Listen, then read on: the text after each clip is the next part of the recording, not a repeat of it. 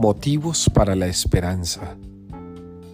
Puedes amar, puedes creer, puedes confiar, puedes sentir, puedes pensar, te puedes dejar iluminar, te puedes dejar abrazar, puedes sonreír, puedes callar, puedes tener en cuenta a otros puedes darte a ti misma un regalo, a ti mismo un regalo.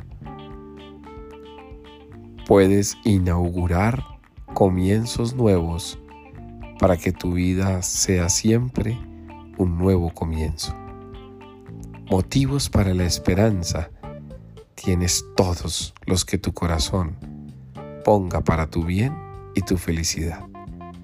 Levántate a encontrar motivos para la esperanza durante este adviento en el que vendrá el corazón a prepararse para que Cristo venga y se quede en él.